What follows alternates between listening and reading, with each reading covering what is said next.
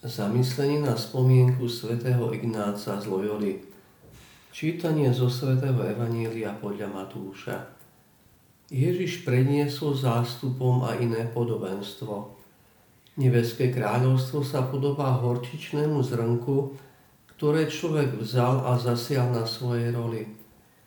Ono je síce najmenšie zo všetkých semien, ale keď vyrastie, je väčšie než ostatné byliny a je z neho strom, takže prilietajú nebeské vtáky a hniezdia na jeho konároch. Ďalšie podobenstvo im povedal, nebeské kráľovstvo sa podobá kvasu, ktorý žena vezme a vmiesi do troch mier múky a sa všetko prekvasí. Toto všetko hovoril Ježiš zástupom v podobenstvách. Bez podobenstva im nehovoril nič, aby sa splnilo, čo predpovedal prorok. Otvorím svoje ústa podobenstvách, vyrozprávam, čo bolo skryté od stvorenia sveta. Dnešné evanelium nám ponúka dve krátke podobenstva pána Ježiša, ktorými chce svojim poslucháčom priblížiť tajomstvo Nebeského kráľovstva. Prvým je podobenstvo o horčičnom zrnku, ktoré je síce najmenšie zo všetkých semien, ale keď vyrastie, je väčšie než ostatné byliny a je z neho strom, takže prilietajú nebeské vtáky a hniezdia na jeho konároch. Horčičné semienko nie je v skutočnosti najmenšie zo všetkých semien, ale bolo to najmenšie semienko, ktoré vtedy používali palestínsky rolníci.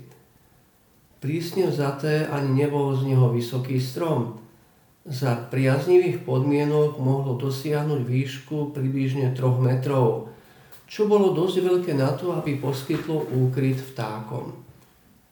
Tieto slova o semienku, z ktorého sa stal veľký strom, boli zdrojom útechy pre učeníkov, ale i pre prvé kresťanské komunity, zvlášť v dobe prenasledovania. Sú však útechov aj pre nás, lebo hovoria o skrytej moci Božieho života v nás.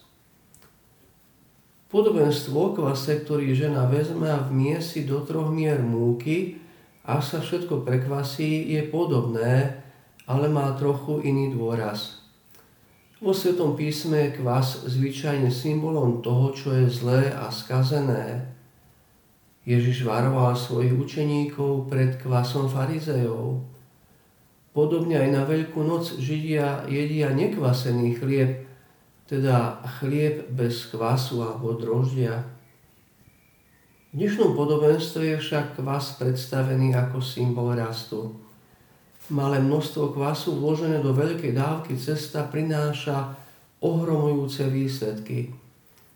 Kvas je tu obrazom cirkvy, ktorej poslaním je byť kvasom spoločnosti, v ktorej žije. Tak tomu bolo až doteraz, keď práve hodnoty Evanielia formovali kultúru nášho kontinentu. Hoci sa naše kresťanské spoločenstvá nikdy nestotožňujú s prevládajúcimi ideológiami a hodnotami spoločnosti, predsa sa nikdy nesmú oddeliť od svojho okolia. A to platí aj pre nás, jednotlivcov. Podobenstve o je silný evangelizačný prvok, sme poslaní svojou láskou a svedectvom života pretvárať tento svet. Nech nám tom pomáha aj príhovor Sv. Ignáca z Loyoli, zakladateľa spoločnosti Ježišovej, čiže jezuitov. Môžem si položiť otázky. Horčičným semienkom sú aj moje krátke, ale úprimné modlitby od srdca. Aj tie prinášajú veľa ovocia Verím tomu. Heslom jezuitov je všetko na väčšiu Božiu slávu. Čo také by som aj ja žil podľa tohto hesla?